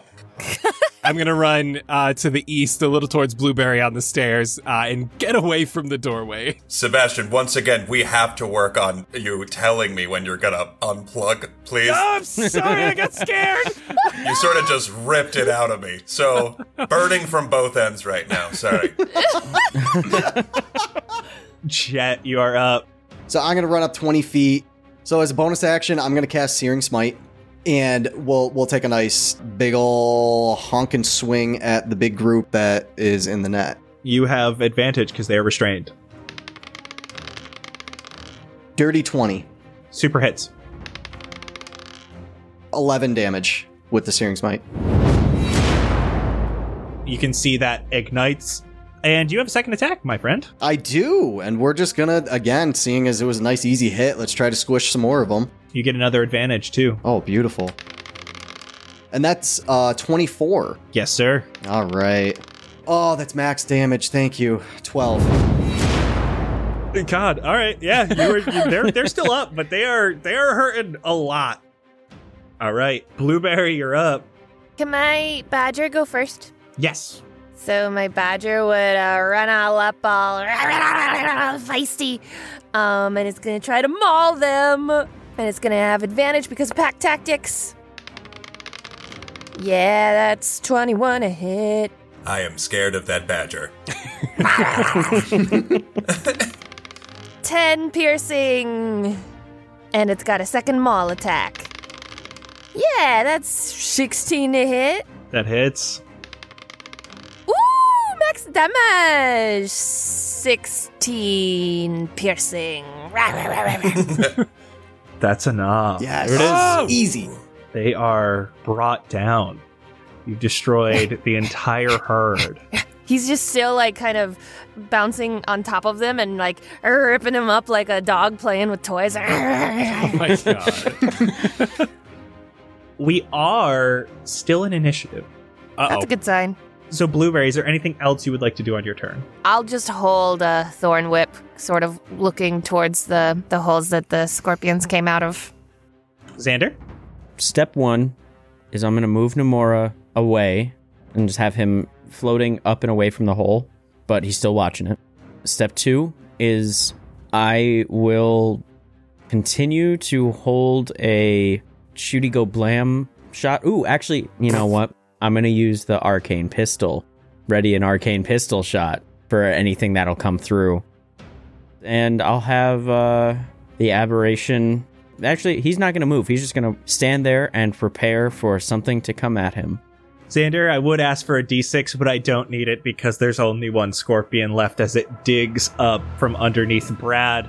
You can give me your Thorn Whip Blueberry as well as your Eldritch Blast shot. That's a nat 20, baby. Hey, there we go. That's a nat 20, baby! Ah! Oh, so many. Should we just assume this thing is dead? I need a description of how this happens. Thorn whip plus gun? so, Blueberry grabbed it with a thorn whip, slammed it into the ground, and threw it in the air. And I did like a skeet shot, shot it right out of the air, exploded into little fireworks.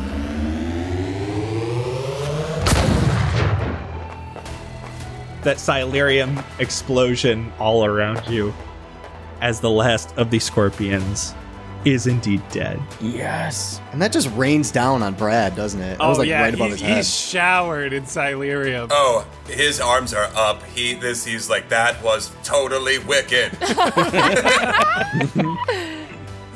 And Jet, you being outside now, you walk over, you grab your net, and you start to hear hooves and hooves And you can see from up the road hundreds more of these forged rushing at you. Guys, guys, we got company. We got to do something. As you run back into the building, saying that from the lava pit itself, you hear a loud metal snap as all of the forge cease moving. From the dais, there is the biggest forge you've seen. It's 25 foot tall. It's just massive.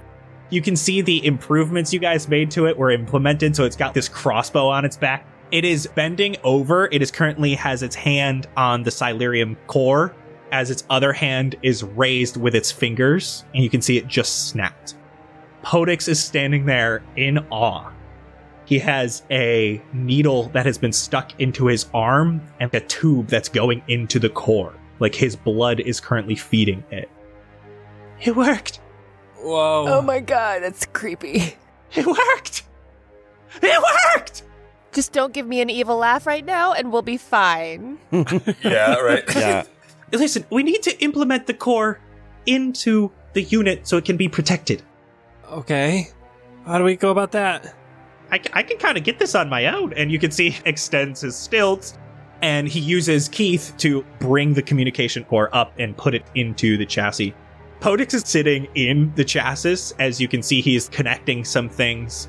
And you can see with his arm, he snaps and points to the left.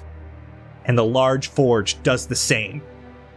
And as it points to the left, you can see outside, all of the forge shift to turn to the left. Ooh. Oh. Wondrous! It worked! I was nervous! This is just incredible! Gestures them forward and they start moving forward and he like stops them. This is just incredible! They follow every command! Like, shut down. Well, yes, we can do that. And you can see he snaps. All of them shut down. How, how big of a radius is this? I believe it's anything running on Silurium. Does that Oh. mean that Brad. Brad? Brad? Brad's still there and fine. Oh, thank God. Oh, I am? That's pretty awesome. Brad is a special case. Oh my god, is he Pinocchio? Papa said that I would never die. I told you guys this from the beginning. What does he run on? Silurium. Can you tell a lie right now? Uh, Tell tell Xander that his shirt looks good. Oh, Xander, your shirt. L- l- l- I just can't do it. Xander, you really need to get some pointers. How dare you? Oh my God. This shirt cost me $1,200. Wow. I love this robot. And as you guys are talking, you hear another snap. This is wondrous. Did you wake them up again? Yes. I can just. Turns it off again. I thought the whole point of this was to bring them down. The whole point was to control them, of course, so we could bring them down. Okay, so let's bring them down. Snaps again. And they all awaken. Think of it, though. Motherfucker. We could destroy the magistrate for what they did here. You understand that, right? the magistrate must be destroyed. We could train an army. Brad knows we could stop those magistrate bastards where they stand. Brad, we can go back and destroy those who exiled us. The ones who thought you were not truly alive. Those who thought you were dangerous. We could get revenge on those who wronged us. Those who sent us away. We could bring their city to the bottom of the ocean. Wait, whose city? Drifton. The n- new Burndarium? Yes, those who left us. Okay, that's a little extreme. You've seen what the magistrate has done. It's not just the magistrate. Fighting the magistrate is one thing, but just killing people who, like, abandoned you? They exiled us. You said you left. We did leave by force. Right, Brad? Right? Exiled, just as Papa said. Because of me? Right. Because of me. Well, well, y- you know, we had to hide you. This is progress. We could make an army out of this. We could control who we worked with, who we wanted to back. This no, this cannot work. This is not something that you could do. The whole point of this was to end all these robots. What if you lose control of them again? What if they start to be sentient again and then they're going to take over everything? They're going to destroy everything if we do not stop this. How can you think this is a good idea? But if I control them, then how can they destroy everything? What if you lose control like you did before? This is gaining control. Who said you're not going to lose control again? Papa would never lose control. Papa's lost control once before and it almost ended the world. What if you just lose control of your temper? That won't matter. It will for the rest of the world. Well, this is all new information to me. Now that you're all putting it this way, losing your temper does sort of matter, Papa. Come on now, listen to them. I am tired of this. You will not stand in the way of progress. This is the new way the world will work. Brad, attack, please. Potik snaps and points a finger at Blueberry. Brad, attack, please. Papa, you want me to attack my new friends? I said attack. Papa, it seems like you are in need of a nap. And I don't go and attack Blueberry. You don't. As Potix looks rather angry, he shuts the door of the chassis as this large forge stands up and brandishes its great axe. Oh no! Everyone roll initiative. I knew it. I made a mistake. I told you we do not trust this man. Why did we pick the good implements? I made you make the thing you're gonna fight. Isn't that hilarious? This, uh, what's the word? Blows? yeah. That's a nat one for initiative for me. I guess it's good to waste it on that. I got a four total. 15. I rolled a two, but do I have advantage? You do have advantage. Ooh, baby, I got a three.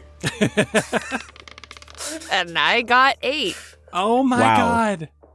That discussion lasted more than a minute. I think all that did, yeah. So I lost. You all lose bless. Damn it. Bless is gone. Summon Beast is still up, and Longstrider is still up. Summon aberration is still up.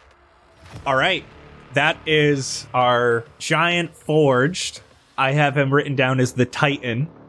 Xander is the only one on the dais. And you can see that one arm is a large hammer and the other one is a large axe.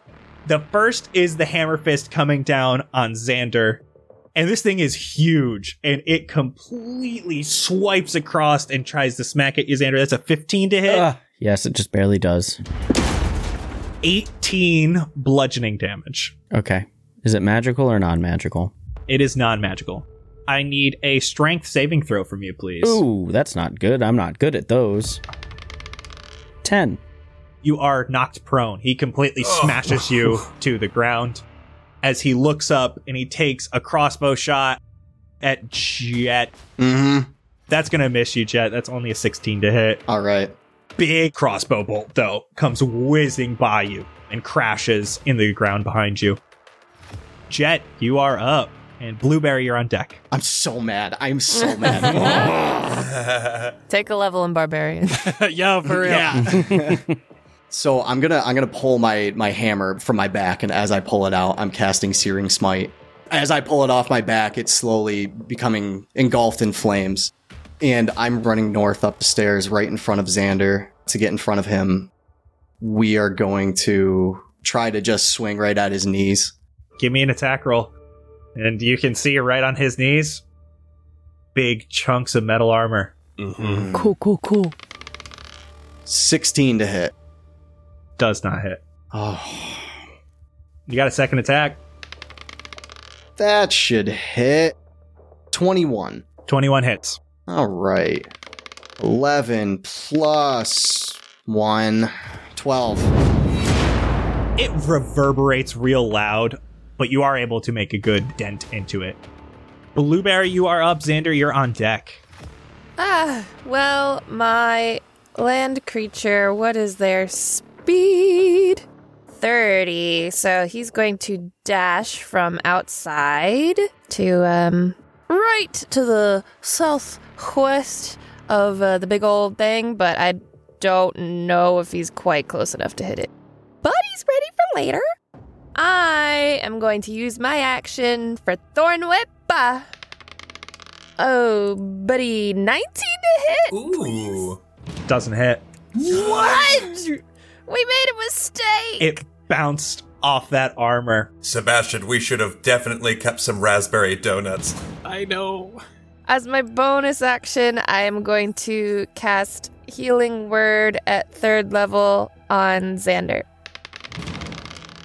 13 healing. Oh, thanks. Xander, you're up. Sebastian, you're on deck. Okay. I'm going to use half my movement to stand up and then disengage so that I can do one, two, three. So that's only 15. And then uh, my slod is going to dash to right next to Jet. But since he dashed, I am all good. Sebastian, you are up, and Brad, you're on deck. Okay. This is like the perfect scenario because I just got this spell. Can he make an intelligence save for me, please? I have a very important question. Yes. Are you hitting the forged, or are you trying to go for Potix inside the forged? I'm going to go for the robot because he's locked inside anyway. So I am using Rowlathim's Psychic Lance. So I unleash a shimmering lance of psychic power from my forehead at a creature that I can see within range. Alternatively, I can utter a creature's name if I can't see them. Oh. If the name target is in with, within range, it becomes the spell's target even if you can't see it. Yo. Oh, That's dope. Oh. That's so tight. So the target must make an intelligence saving throw. On a failed save, it takes 7d6 and is incapacitated until the start of my next turn. Yo. That's Wow. sick. Roll your 76. 27 acid damage. I'm playing Daisy a little bit, and you just see a music staff just like erupt from my head and wiggle its way towards the uh, the robot and just kind of like envelop it and start circling around it. Can you be playing Toxic by Britney Spears? Yes, I absolutely can. I don't know who this is, but she rocks. she is a mighty warrior. I was just kind of riffing, and then I hear Xander's suggestion from in front of me of Toxic by Britney Spears. So I switch over like mid riff, and the music staff goes up his back and like through his shirt and kind of bellows his shirt a little bit and gives him like goosebumps. And I'm going to give him Bardic Inspiration as the, the staff goes towards the, the robot. Hell yeah. All right, Sebastian, that is your turn. Brad, you are up. What is Brad gonna do here? Well, Brad first has to step up because he's going to try and confront Papa one last time. Papa, we don't have to do this. We don't have to fight. Just listen. This is not something that you are within your capabilities of controlling. You are also a flesh pile. Brad, I said attack. We are beyond that, Papa. I'm not going to attack, all right? You're throwing a little bit of a tantrum, quite honestly. Please, I don't want to hurt you or Titan, and which I've given the Titan the acronym of totally incredibly terrifying annihilation nightmare because that is what it is. Please, We could change the world. We could get rid of those who wronged us. We can make the world a better place. You don't have to be stuck down here. I'm no longer stuck down here, Papa. We have made friends. W- We're going to hurt the first friends that I've made? That's not setting a very good example. You are a bad mentor. Bradley. Oh, don't use my longer acronym word. You know how much it makes me mad. That's it. Uh, sorry, Papa. I will have to attack and take down Titan. I am raging, and I think what I will have to try and do, because I think because he's raging and because Brad is uh, definitely not completely thinking completely straight at this time, I think that he takes his javelin and tries to pierce the door and get right on the cord that connects his vein to the Titan itself. Okay. This is a hail hail mary. Give me an attack roll with your javelin. 17! okay. 17. That's super going to hit. You get your 17 plus your 9. Plus the 9, so that's 26. And then I roll a D. What is it, the javelin? It is It's a d6 D6. plus your 6 plus your 2. Yeah, that makes sense. All right, flying high like a D6. Here we go. that is a five plus a six. So I rolled a five. That's 11 plus another two, which is 13. You can see that not only do you pierce that chassis as you come back down, you can see that you actually did hit the core as it sparks. Ooh. It sparks and Potix jumps back a little bit. Is that the end of your turn, I should say? Oh no, you have a second attack. Great. Uh, this is awesome. Uh, so I will use, I think, uh, can I use my great axe? Yeah, that's fun. Uh, we've cracked the door, but I, I think I need to pave the way for other people to be able to get in to Potix if I can. So I would like to take the Great Axe to the door that is still guarding Potix from us. Give me another attack roll. Going for an attack roll. It's an 8. All right, so 8 plus 9, correct, is a 17? Just in case, you do have my inspiration too, so you can roll an extra d8. So you can roll 2d8 and add the highest to that 17. I'm gonna I'm gonna go ahead. Let's try this. So roll two d8, take the higher. Do it. Okay, I'm doing it. Seven. Hey! Let's go! That's plenty. Easy hit. So roll that d12 plus your 8 damage this time. Got you. D12. Ugh, It's an eight, so plus six, which is fourteen. Plus two is sixteen damage. This thing is already looking so messed up, and you completely crack that chassis off. You can see the core is in there. It almost looks like it's falling out. You can see Potix is holding on for dear life as he's trying to get it to move. You can actually see at the top of the order, the lair action doesn't seem to be working. Oh, Yes, yeah. go. Yes. The forged outside were rushing, you guys. And at this point, they're just kind of grazing, walking around. They almost look confused. Hmm. Looks like they're not aggressive right now. Okay. Yeah, I'm I'm I'm thinking they're back to like their normal life because it's incapacitated right now. The thing controlling them is incapacitated, so they must have their free okay. will back. Okay. Okay. Okay. But but that's still not good. Like Still not because if good. they're left to their own devices, they're going to evolve and do the whole thing that Jet is real upset about. So We need to end this. That is the Titan's turn, and it cannot do anything. Sorry, Papa. Jet, you're up. Blueberry, you're on deck. Mm. Seeing Brad open up the stomach, basically, I, I'm putting my shield on, on my back. Try to hit him as hard as I can. 15? You're hitting Podix. Yes. That does hit. Okay. 14 damage. And we're going at it again. Eight.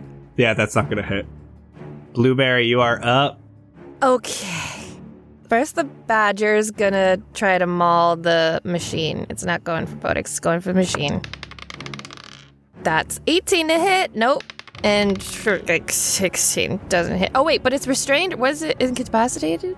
Incapacitated simply means the creature can't take actions or reactions. Attacks don't have advantage and hits aren't automatic cr- criticals like paralyzed or unconscious. So they're, they're still there in their brain somehow so that they can, like, dodge and stuff, I guess. Yeah, it's it's weird. Anywho, so that misses, but I'm gonna try to cast Polymorph on the Titan. Oh, What? wait, the Podix will be inside it. Yep. That's a wisdom save. I got a negative one. Okay. So I'm turning it into a giant toad. Ooh. Okay. Ooh. a battle toad, if you will.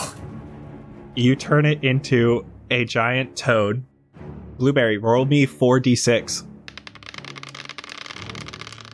Six. Oh, oof. You can see that this toad starts burning from the ground that it's standing on. Oh. But what happens to Podix is the question. Well, a swallowed target is blinded and restrained and takes 3d6 acid damage on the start of the toad's turns. So does he end up in the stomach?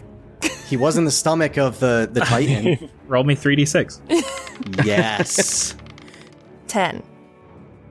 Normally, I like to let the player describe this. oh, no.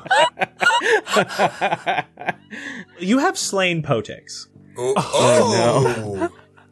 Oh. The toad falls asleep on the hot grate, and it slowly takes damage, damage, damage before it turns back into this large monstrosity with the chassis open, and a dead Potix falls out along with the Silurium communication core.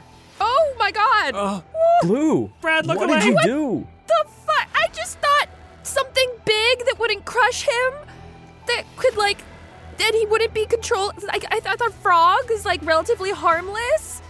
I.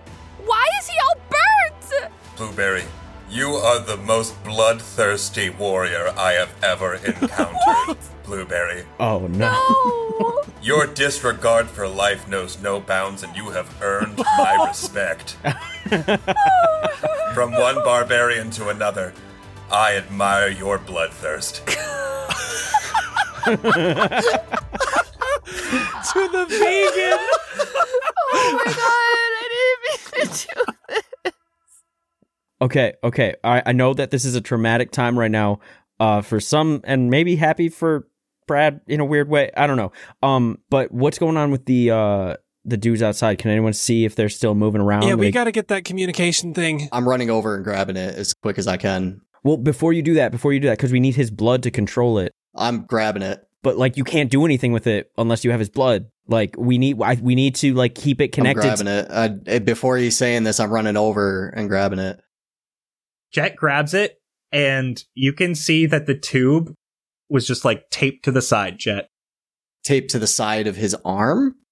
It was not necessary for it to work, and he wanted you to believe he was the only one who could control it. I knew it. I knew it. I want to inspect the contraption and see how, like, if I can tell how it works exactly. Give me investigation. And Xander, they're still moving around outside. 14. It's complicated. You have no idea. It looks like this would have to be connected in some way to a machine. Brad, do you do you know how this works? Do you know how I can get this to work to be able to control the other ones out there? Do you think that you could do this? Well, it's worth a shot. I feel like I owe that to Papa, at least a little bit. I'm just gonna throw the contraption to him. As soon as you grab it, Brad. Oh, oh. You know, this was the forbidden shiny. Papa wouldn't let you touch it. And Brad, your life has kind of been weird. You feel as if you're a fully grown person, yet you're less than 10 years old. You may not be the smartest, but you have memories, mostly of a few specific places. The inside of the workshop on Potix's boat in the ocean, he made you and immediately told you he had to keep you a secret, that no one else could know you were there. It was hard because you were made out of the majority metal and would clang around quite a bit. Potix had many contraptions, so he would come up with elaborate lies to keep you a secret. You had a small little cubby you would hide in when others would visit the workshop, so you didn't have much to do or really anyone to talk to. Fast forward to when you were discovered things happened quickly, but it ended up with Potix and you being thrown out of Drifton. You headed to a very new place, Berndaria. Though this time you weren't condemned to just the workshop. You got to feel the sun, the air, even the salt scrape against your metal as the ocean waves burst onto the deck of the small dinghy you were in. Though your adventure in the sun didn't last long, and you entered Brindarium for the first time. It was lifeless, only speaking with Potix when he desired to be talked to. And then you were in another workshop. This time you could be loud at least, but still, only Potix. Then the problems started to arise. Potix would spew his hatred for the magistrate and his plans to upgrade all of the other forge to be just like you. But still, only Potix. These four you are surrounded by now are truly the only other people you have really gotten to talk to. But right now, holding this core, you aren't just with these four newcomers. You are feeling thousands of people, things, souls. Your eyes glow a light blue as the silurium inside you bubbles upward. You start to see this substance all around you glowing. Small particles coming from you in the air and gathered around all of the other forged. It is dense like dust you wouldn't be able to see without it glowing. The forged are feeding off the silurium that comes from you, the source. You're the source of the silurium, you're where it comes from. You're hearing thousands of noises, emotions, thoughts. While they aren't in common, you can still understand them. It's zeros and ones. You get it. You can feel the confusion of the forge that are just outside. They aren't sure whether to be angry or go back to the vent and enjoy their warmth. Brad, you are the life force that controls the forge because Silurium is your life force. It flows through all of them, and you are connected to all of them. When you're holding this core, you feel everything they do, think everything they think. You feel the fear of a prey animal as it is being hunted, yet you also feel the adrenaline and hunger from the predator chasing it. You feel the satisfaction from a grazing forge who is eating a silurium infused crystal. Brad, you feel the strength you have here. You have a line of communication right now to all of the forged and influence on their actions when you hold this. I, I can communicate with all of them right now. It feels like it. You feel like you have influence over them. You feel like using this core, you could control them. You could do the same thing that Potix did and snap your fingers and shut them all down. But it's also a communication core for a reason. It opens up the influence the Silurium has on them and that you hold on them. You can be forceful or you can be light with it. That's what you feel right now. You could just talk to them. Yeah, this is really, uh, this is heavy. I think what I might need to do with this new connection is figure out a safe space for all of these animals, all of these creatures. you know that this city this city is abandoned the one thing that is so scary is that these forged have learned how to replicate and evolve themselves if that wasn't an option they'd just be animals living in an abandoned city they have their own space right now nobody comes here So is there a way to curtail the replication that they're undergoing? Like, could I could I communicate with them that that's not something that they should be doing as much? That they're safe here? you could easily allow replication, allow reproduction, but not allow for the improvement. You feel like you would be able to cut that off. That this could be an ecosystem of itself down here. That sounds like the best of both worlds. Making sure that they all kind of stay here and live peacefully so that no one will bother them. I, in essence, will become their guardian since Papa is no longer with us. I will be their Papa. Thanks for tossing this this uh, thing over. That that was uh, it was beautiful. Did, did, did it work? Yeah, can you guys just like chill on the on the improving stuff for like a hot second?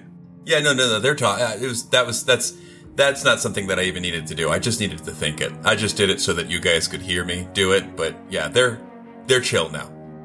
So are you you saying they're they're done? They'll no longer grow? That is what I am feeling. Yes, that's the general vibe. Honestly, it felt like a defense mechanism for them all. But now that they know that they are safe and that that is not something that they have to do, they're fine to be living their life the way that they're living. So there's no chance they can go back to taking over all of this land. You won't allow that to happen? The one thing that I am gifted with is the lack of human error. Because, as you know, to err is human. So, if this is my prime function, to protect the beasts and to protect the outside world from the beasts and keep them here, I will not deviate because I am not plagued by human error. As long as you don't do the classic like movie thing where it's like, oh, I have to like exterminate for the greater good, you know? Oh, sure, sure, sure, sure. Yeah. No, I, you know, I'm chilling here. I got everything that I need. I'm good to take naps and play around with all these beasts here. That sounds like a good ass life. You got all the friends now. I do.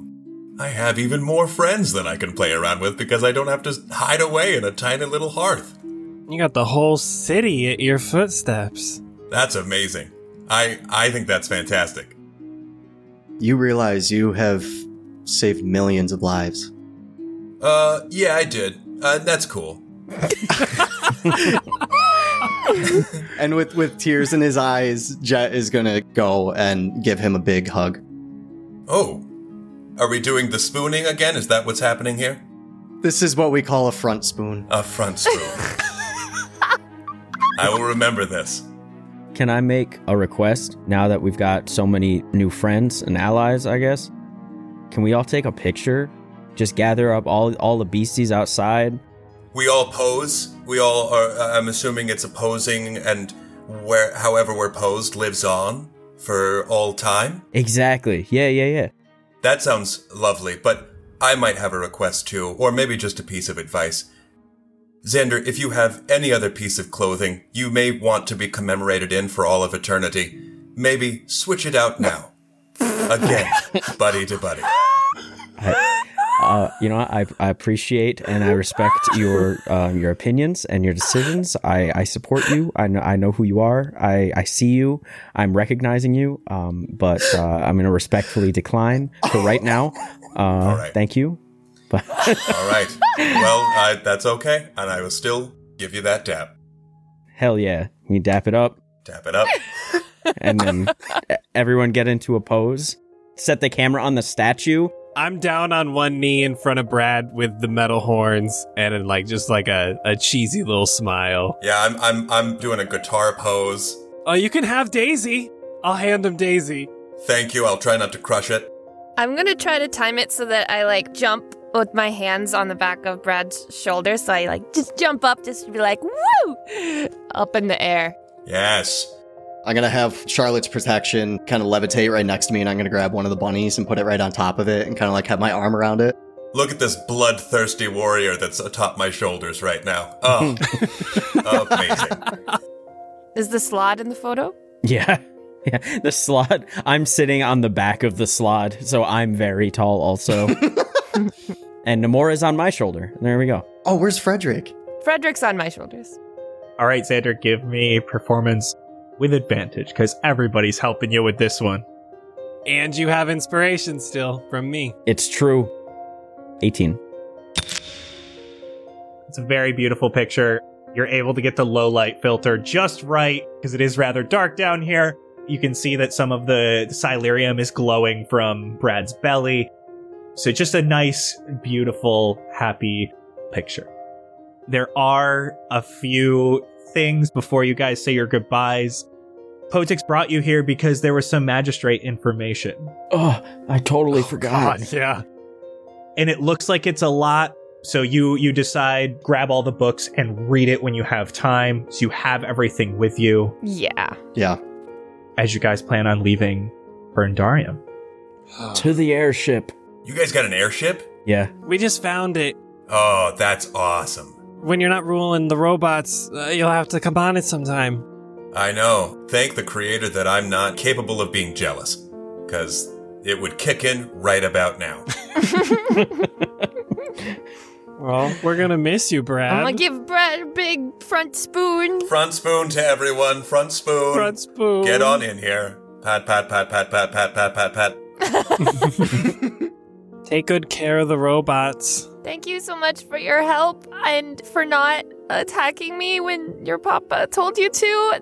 It really says a lot about who you are when he's like all you know and he tells you to do something and then you don't because you see that it's wrong and I'm really sorry that I killed him. Oh, Blueberry, it is okay. It didn't seem very logical or probable that he was going to get out of there alive by one person or the other. And of course, I was going to spare you. You are a new friend, and we both know that if I had attacked you, you would have killed me mercilessly. oh my god. I don't know about that. But all is forgiven, all is behind me. You'll be a you'll be a good dad. You'll be a good papa. Papa Brad. Papa Brad. I like that sound of that. Prime automaton producer of automatons. Berdarian robotic automaton defender. got a couple of automatons I gotta get out of that acronym, but I have plenty of time to work on it. As Brad goes to workshop his acronyms, you all head away, saying your goodbyes. And for today, that's a wrap. Oh my gosh. Wow. Ah, Thank you so much for being here, Thomas. I apologize for giving the fate of Burndarium to your hands at the end. I, I think that it's what was destined for Brad at the end of that one. I think it's what needed to happen. A little change of guard, no pun intended. Oh. That was so much fun. Seriously, thank you. That was a ton of fun. You can catch us next week. We're going to talk on the behind the scenes about the episode. You can catch us over on Patreon, and that's where you're going to get all the goodies. But more importantly, you have to go check out everything from Thomas. And Thomas's Dungeons and Dragons show. Yes. Yes. Mm-hmm. So good. Tell us about it. This was perfect. Yeah, I we just recently started our own D&D homebrew campaign series called Role Slaying with Roman. It is a spin-off series taking place in a complete alternate universe with uh, one of the characters from our flagship series Sandersides, Roman, who was basically a, already in the medieval fantasy kind of character world himself. We have this amazing team of writers and artists that as me and my friend Terrence play through it with a dungeon master, those scenes, the things that we encounter or experience, they get recreated live by me, Terrence, and other actors. Or we have certain scenes redrawn by talented artists so that we bring the, the, the series to life. Yes. That's Love it. amazing. Hell yeah. Along with lovely sound design as well. Yeah, it's been an incredible, incredible thing to get started where me and Terrence are having so much fun with it. So fun. And it's darn intriguing. We just completed chapter one, which is three episodes long. We're getting ready to debut chapter two.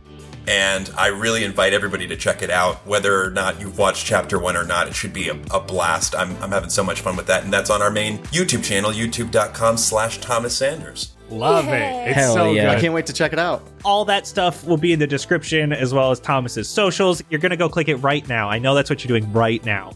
Thomas, again, thank you so much. this was a blast. Uh, you're hilarious. I loved Brad. Thank you so much. No, thank you. Oh my gosh, we, Yes, we thank so, you so much. appreciate your time. Honestly, it's an honor, man. It was a blast. Lovely meeting all of you guys and fighting alongside you. Yes. Same. You have to join us in our unison goodbye now. okay. Thank you again all so much for listening. We will see you in two weeks for the next episode. Goodbye. Goodbye. Bye. Beep boop.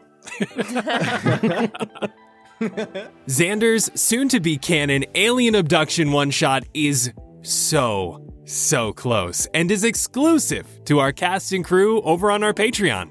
Join us in achieving our very first Patreon stretch goal with less than 10 patrons to go and support the show, all while snagging some awesome exclusive cast party bonus goodies.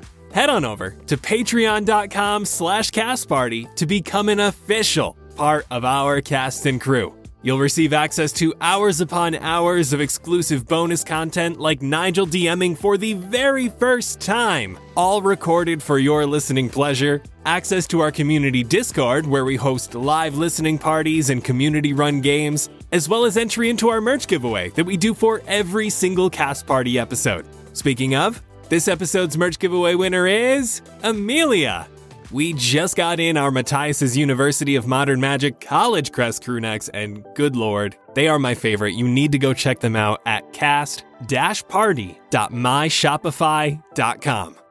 Thank you all again for listening, and we'll see you in two weeks to figure out where the heck we fly off to now. See ya!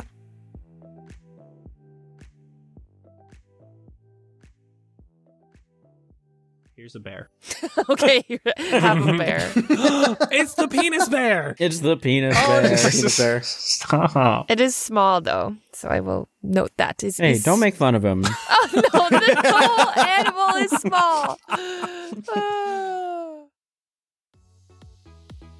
Wow. This Friends Day extravaganza, hosted by Brad, is wonderful. So many friends all in one place. The alligator, St. E. Love, isn't even trying to eat that flying rabbit, E. Bab Flo, as he so often does. War Torn Knight, how are you?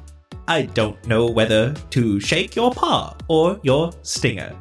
Are you also excited for Jesky Fire's flying stunts? The new wings on her look great. Too bad Ash will never be able to get his own pair anymore. I know he was looking forward to being a flying spider monkey. Sean De Jesus isn't here yet. Must be sharpening those metal feathers. New York could be anywhere, though. She does love to do her burrowing. do you see that? Dubward the Panther has finally come out of that silly burlap sack. The cat really is out of the bag. Lord Asselberg is quite the dancer when he's not trying to maul every single forged within 1,000 feet of him. Look over there. Eastweek is standing with Jeff the Milkman. They were always so competitive, fighting over the Silurium trophy. But now they are sharing a frothy Silurium pint. Everything is going wonderful.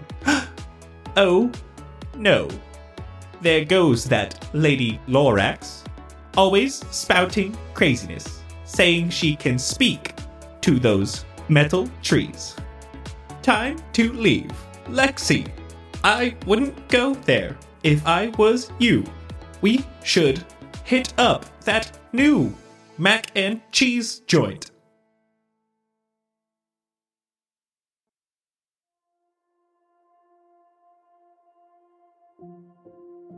It is with deeply heavy hearts that we would like to dedicate this episode in memory of our absolutely amazing and loving grandfather. William, or how we like to call him Gimpa, graced us with his presence 87 years ago and filled our lives with love and compassion. He has since left us physically, but he will always be with us in our hearts. You were the best thing to have ever entered our lives, and you will forever be missed by all of your children, grandchildren, and great grandchildren. We ask that you all take some time to spend it with your family and those close to you, and let them all know just how much you love them. Life is too short, and it should be filled with joy and happiness, just like how our grandfather taught us. We love you so much, Kimpa. Until next time.